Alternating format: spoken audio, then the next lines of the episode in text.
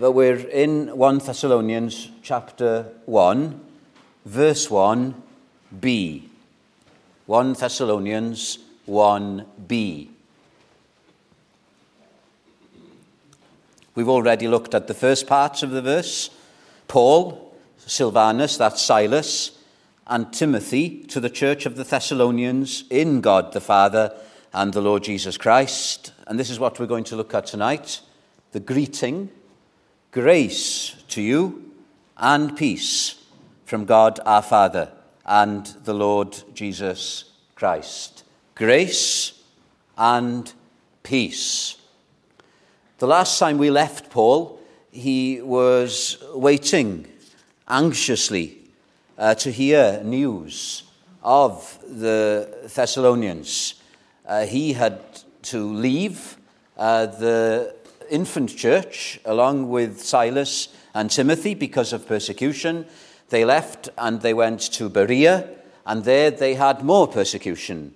And Timothy and Silas stayed on there, but Paul had to leave and go further south, and then they rejoined, and that happened in Athens as we had in our reading. But Paul, all this time, with a pastor's heart, was worried about the newborn saints in Thessalonica. So he sent Timothy from uh, Athens back to Thessalonica to see how they were doing. And Paul went on to Corinth, and all this time, of course, he was busy preaching. Uh, but all the while, at the back of his mind was this burden for the brothers and sisters at Thessalonica. How were they managing? They were young believers. They didn't have, most of them, a religious background. They were facing persecution. They were facing a world that was uh, compromising. Were they ever going to make it? And then Timothy comes back from Thessalonica and he says, Paul, it's all right. It's all right. Uh, he reported of their faith and love, and he said, Paul, it's encouraging. You don't have to worry about them. God made them believers, not you, and God is keeping them. And we can, we, we can imagine, can't we, the blessed relief that would have been to Paul. Well, he said so in the reading. And wasn't a perfect church. No church is perfect. It still had issues. And so, what Paul does in this letter is write to them.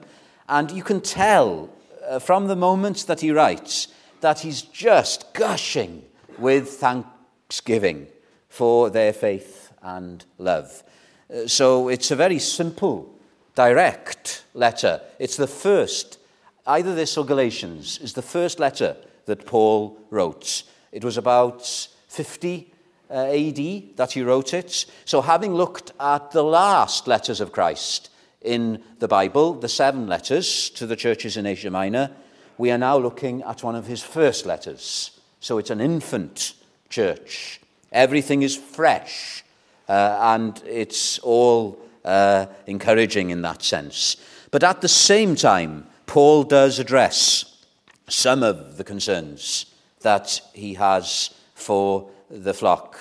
Uh, there were still uh, opponents from the synagogue. Uh, people had been saved from the Jewish synagogue, so the rulers of the synagogue were uh, causing problems. They were attacking Paul's character.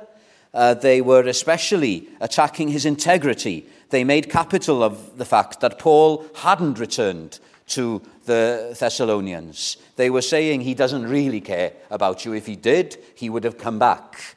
So Paul has to deal with the attacks on his character. And then uh, these young believers, most of them with very little background in the scripture, they had to live in a pagan world, a bit like our society today. Do you realize that? That we are going back we're going backwards from our Christian heritage, which we're all so grateful for. That has disintegrated.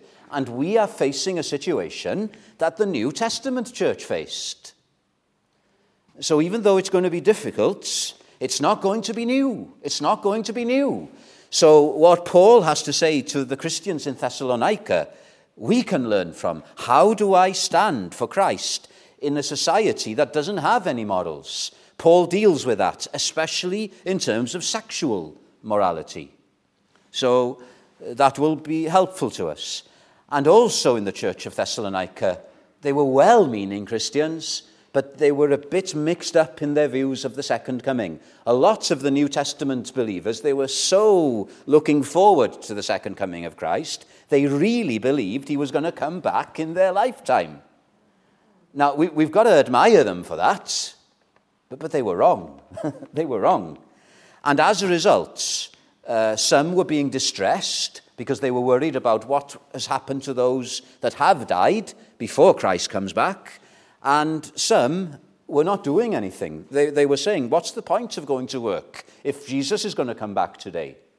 So Paul has to deal with that. Now, how do we divide this letter? The first half, the first three chapters, are all about Paul looking back at what God has done in Thessalonica.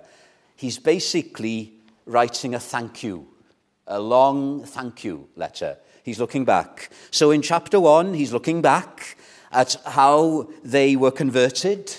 Can you look back at your salvation? And it's one of the greatest chapters in the New Testament, I think.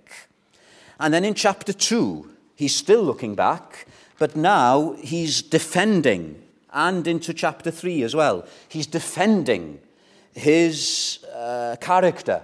Now, it's not easy uh, for any Christian to have to stand up for themselves. But Paul wasn't doing it uh, for personal reasons. Uh, his integrity and the integrity of Timothy and Silas had come under attack. And so, for the sake of the work, Paul has to defend uh, his conduct. And that's what he does in chapters 2 and 3. But it's not something uh, harsh, it's quite eye opening, really, because we see the human side of the Apostle Paul. You don't see Paul's human side in some of his greatest letters. But here in Thessalonica, you realize that the man who really was mightily used of God to uh, start many of the churches in the New Testament, he was just a real human being. He was a very sensitive soul. So we'll see something of Paul's human side. Uh, this is what Stott says We can hear his heartbeat and we can see his tears. There's something very moving about that. So that's the first half of the letter, the first three chapters, looking back. And then in the next half of the letter, chapters four and five, Paul looks to the future. And he's dealing with how do you live as a Christian in a hostile world. He deals with that in chapter four. And then the rest of chapter 4 into chapter 5, he deals with the second coming, some of the confusion he's putting right. And then finally, the last part of chapter 5, you've just got these short verses, short and sweet, dealing with how do I live in the community of the church. Theologically, the grand theme of Thessalonians is the second coming of Christ. If you like patterns, do you like patterns? I know there are some mathematicians here. Here's one for you. Most chapters end with what? Uh, look at the end of chapter 1. Jesus, who delivers us from the wrath to come. What's that? That's the second coming. Chapter 2. How does chapter 2 end? You, in the presence of our Lord Jesus Christ at his coming, for you are our glory and joy. The second coming. Chapter 3 so that he may establish your hearts blameless in holiness before our God and Father at the coming, the second coming of our Lord Jesus Christ with all his saints. Guess how chapter 4 ends? Well, it's an easy guess. Comfort one another with these words. What words? We shall always be with the Lord. The second coming. The only chapter that doesn't end with the second coming is the last chapter. so that's the big theological theme. So let me just read what Gresham Machen has said. He's got a, a little introduction to the books of the New Testament. It's well worth reading. It's timeless. It was written uh, 50, 60, 70 years ago. Paul is earnest, but not severe. There were faults, but evidently the life of the church was fundamentally sound. Paul knew to who he was writing, and he knew that the work uh, of God in their hearts was due to uh, what God had done. Christianity is not the work of men. The, uh, the, the, Christians there might be ignorant of some things. Uh, Paul could not be everywhere at once to deal with those problems, but the Spirit of God was caring everywhere for his church. As we ended last Sunday evening, we're in the Father, we're in Christ, and it's the Holy Spirit that is keeping us. Now then, what's Paul's desire for this church? It shouldn't surprise us then that he desires two things grace and peace. Grace and peace. What's your desire for our little church here? Do you desire grace and peace? What's your desire for your fellow believer? Do you desire grace and peace? You can't desire any more. Grace and peace are the greatest things you can wish a person. May, may we wish these upon ourselves. Do we desire this not just upon our church, but upon every church? Grace and peace. Maybe churches like the church in Thessalonians that have dodgy views on some things. Do we still desire grace and peace? Maybe churches that do things slightly differently to us. Do we desire grace and peace. Now then, let's look at these two things. In the original here, the word for grace is charis. It's Greek. The New Testament was written in Greek. The word for peace in the original is shalom. Shalom isn't Greek, it's Hebrew. Some of the converts in Thessalonica were converted from Judaism. The opponents to Paul and his friends were Jewish leaders. What Paul is showing in this greeting is this Christianity is no new thing. It's peace, shalom, Hebrew, Old Testaments. Christianity is the continuation of the Old Testaments, but it's a flowering of what God did in the Old Testaments. Greek, charis, grace. Now then, let's look at each of these and then we'll be done. Grace, charis. Have you got charis? Have you got charis? Have we got charis in this church? Is Grace a member here? What is charis? What a lovely name. What a lovely name. Do you know what it means? The classical definition of grace is undeserving favor. What is that? When I gave the children this morning a blackjack, that was a gift. That was a free gift. But I think it was deserving. They're so sweet, aren't they? That was a deserving favor. I used to be a school teacher. If I would have given a blackjack, not to the person that was well behaved, but to the person that misbehaved, that would have been an undeserving favour. Undeserving. They don't deserve it.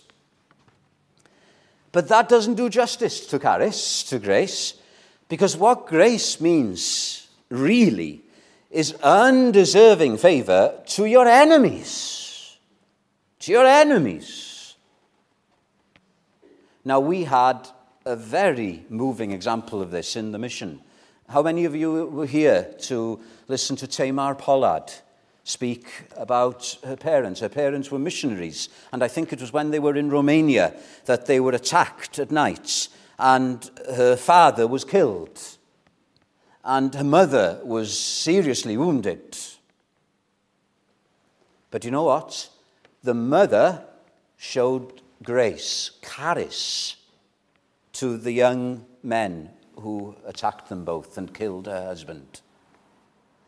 What did she do? She forgave them. She forgave them. Now, that's humanly impossible. It's, it is.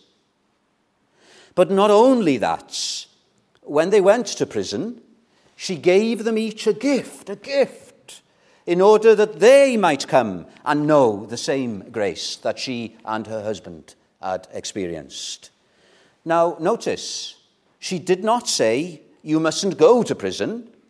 Grace isn't cheap, it's not brushing things under the carpet.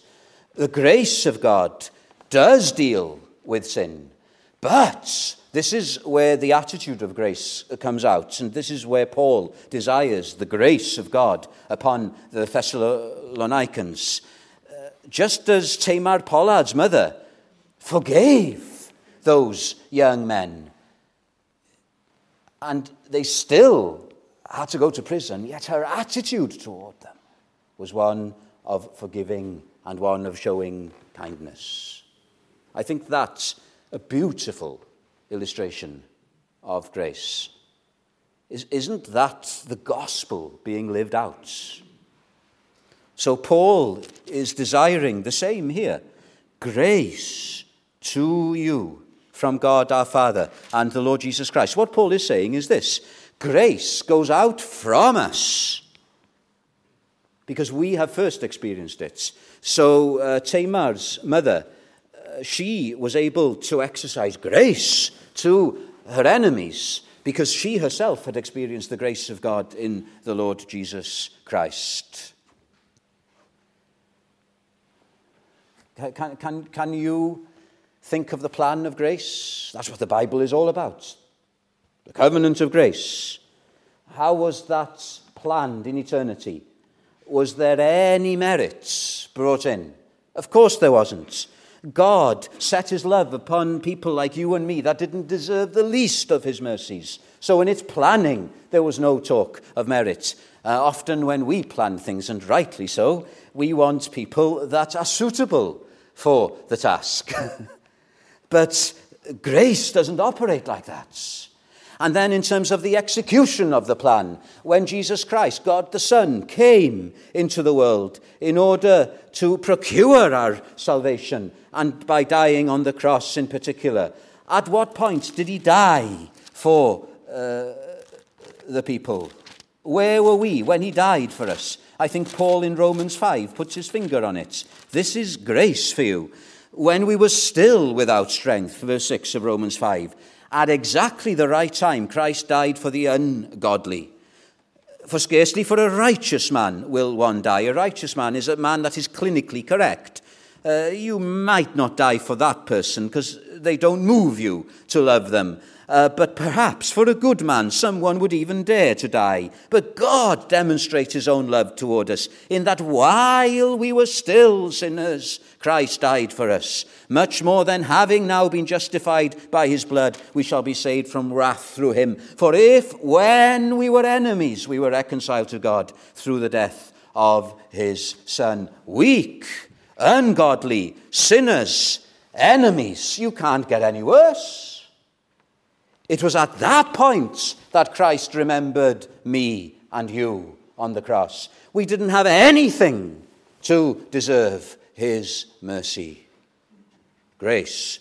And then grace in the application of the plan of salvation, the Holy Spirit in time coming to you, calling you, regenerating you, giving you repentance and faith.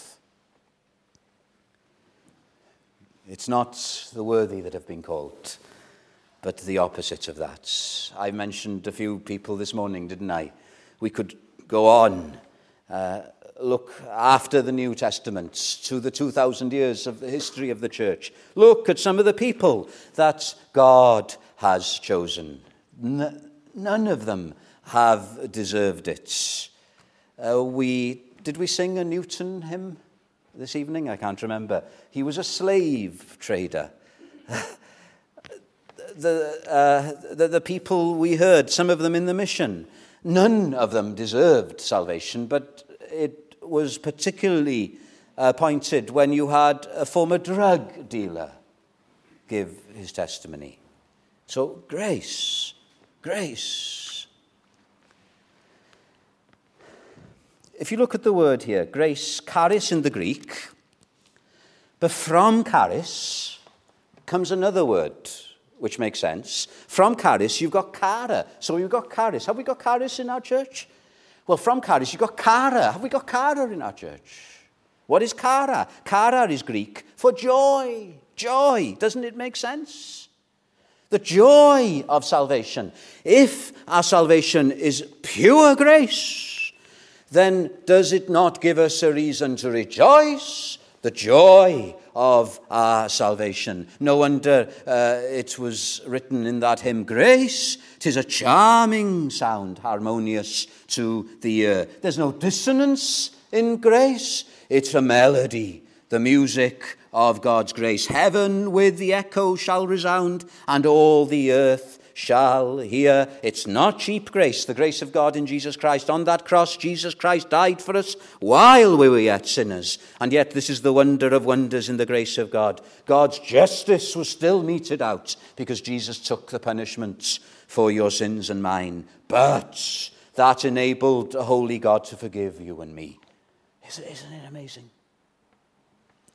No wonder Newton could write Amazing Grace. How sweet the sound. Amazing grace. Charis. Chara. Do we desire them? Are we friends with them? Are we getting to know them? Are they rubbing off on us? And then uh, the second word, peace. Peace. We all know the word for peace in Hebrew, don't we? Shalom. If you ever go to Israel, uh, you will be greeted with shalom. Shalom. Now, what is the classical definition of peace? Well, again, the normal definition is a cessation of war. But that's just scratching the surface when we come to the word shalom. It's not just the dropping of your arms, uh, the stopping of strife. It's much, much more than that. Do you know what the word shalom means? It's not just the negative, but the positive. So here's a definition not just the absence of war, but wholeness, soundness, prosperity, prosperity. Not just material prosperity, but spiritual prosperity. Peace, peace. Now, I'll use this illustration from my geography. The River Taff, it starts off in the Brecon Beacons. And if you find the spring from which it begins, that's all it is a spring, a fountain.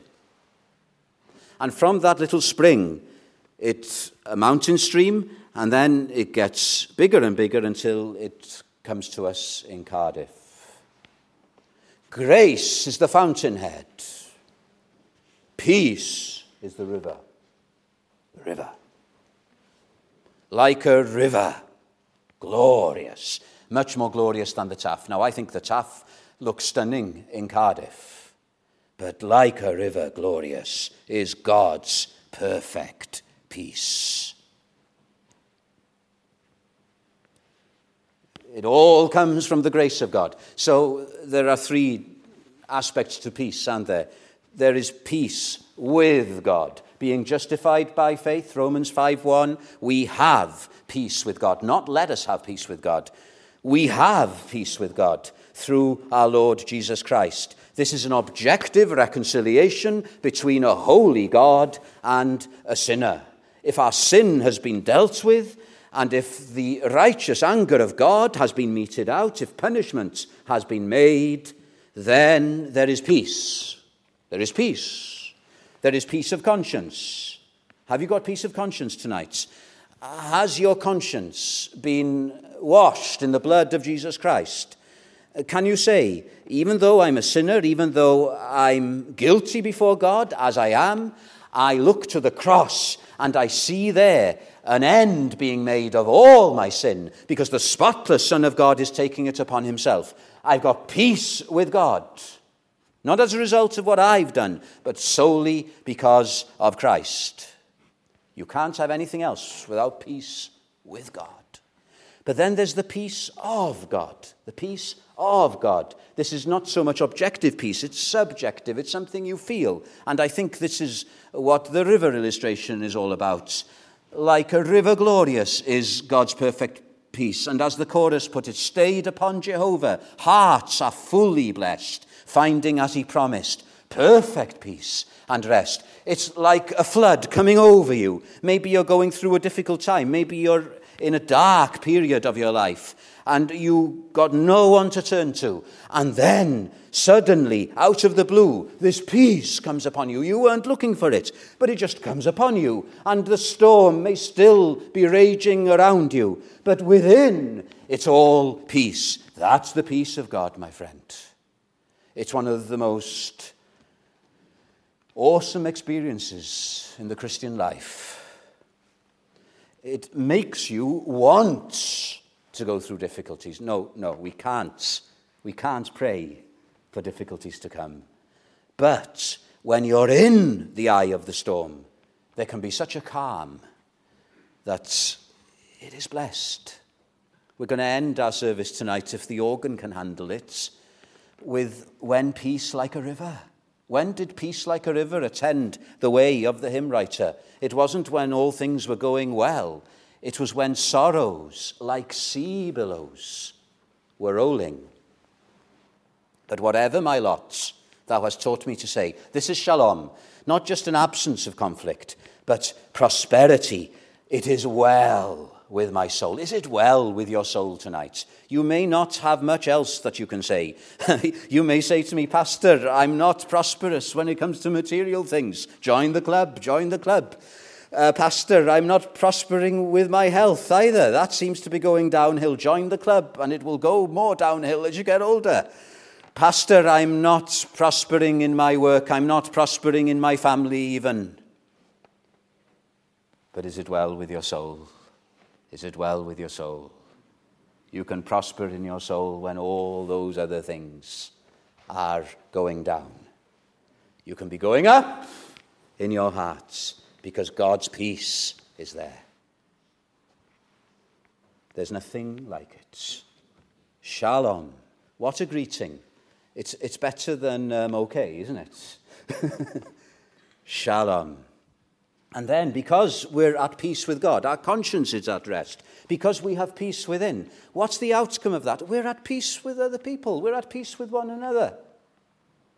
Now, I'm not naive here this evening. I'm not expecting the Christian life to be a bed of roses.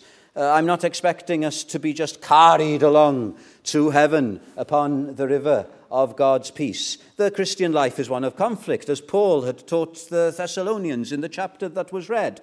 The church at Thessalonians, uh, even though they were blessed, even though grace and peace are desired in abundance upon them, they were beleaguered. They, they were uh, being attacked. It wasn't an easy ride for them. But, but, if we're right with God, if our hearts are right, it does mean it changes our relationship with one another, doesn't it? Surely it does. Uh, Tamar Pollard's mother is proof of that. If God in Christ has forgiven us everything, surely we, we can forgive and forbear with one another, can't we? Can't we? Now, I, I was a school teacher, as I've said, and when I started off teaching, because I was a Christian, I thought I've got to kind of um, forgive and forget everything with the pupils. I soon learned you can't do that if you've got a job. so, if you're in a position, uh, e.g., a teacher, you can't use uh, the grace and peace and forgiveness of Christ as a reason not to deal with bad behavior. You, you've got to deal with bad behavior. But this is the thing you can still forgive the person, can't you? We can still forgive, forgive. And how many times must a person do things against us for us to forgive them? Well, you know the answer. Jesus said to Simon Peter, Seven times? Seven's a perfect number in Scripture. No, said Jesus, seven times seven. How can I do that, you say? It's impossible. Yes, it is impossible. But you're a miracle. I'm a miracle. The grace of God in Jesus Christ has been working in our hearts. And Paul desires, just as for the Thessalonians, so for us, that this grace and peace would so come upon us that it will enable us to do the impossible. Imagine the power of the witness if not just Christians, but if churches in Cardiff that have fallen out with one another, imagine what people would say if we were to put these verses in practice. It wouldn't be revival, would it? Only God can bring revival. But aren't we responsible to desire grace and peace first towards one another and to exercise them? Wouldn't, wouldn't it be a powerful witness? If Paul is praying grace and peace, not just for the Thessalonians, if you read all of Paul's letters, you'll have the same desire. Can't we pray the same for all churches of Jesus Christ? However different they may be. Pastor, you're asking for an impossible thing there. I am. But I believe in the God of the impossible. And that makes all the difference. Well, I've got to finish there, but isn't, isn't this a lovely uh, couplet? Is, isn't the music here beautiful? Grace and peace to you, to you, to you. Put that into practice this coming week. Now, uh, if you do that, you'll probably find the Lord will allow something difficult to happen in your week. but put it into practice grace and peace to you. To you. If you've never read Dr. Martyn Lloyd-Jones's studies in Romans, try doing it. And at the start of those studies, he puts it like this, and I'll end with these words Are we enjoying these things which Paul wanted the members of the church at Rome and Thessalonica to enjoy.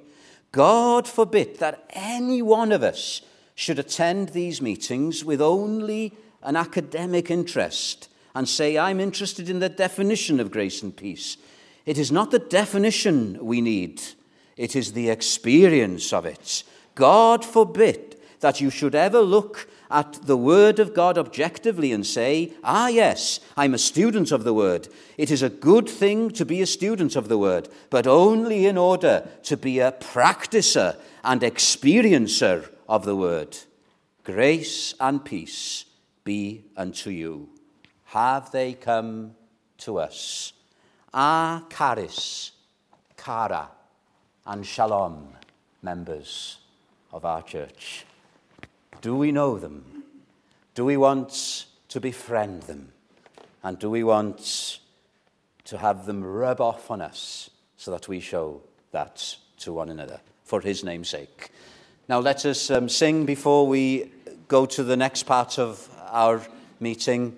When peace like a river attendeth my way, when sorrows like sea billows roll, whatever my lot, thou hast taught me to say, it is well with my soul. It's number 766 in the hymn book if you're worshipping from home, and I think we're ready to go.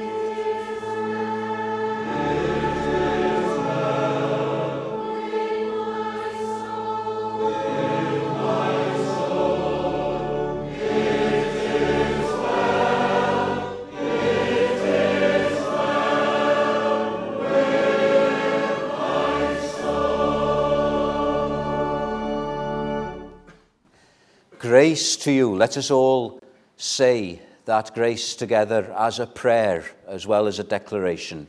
Now may the grace of our Lord Jesus Christ and the love of God and the fellowship of the Holy Spirit be with us all evermore. Amen.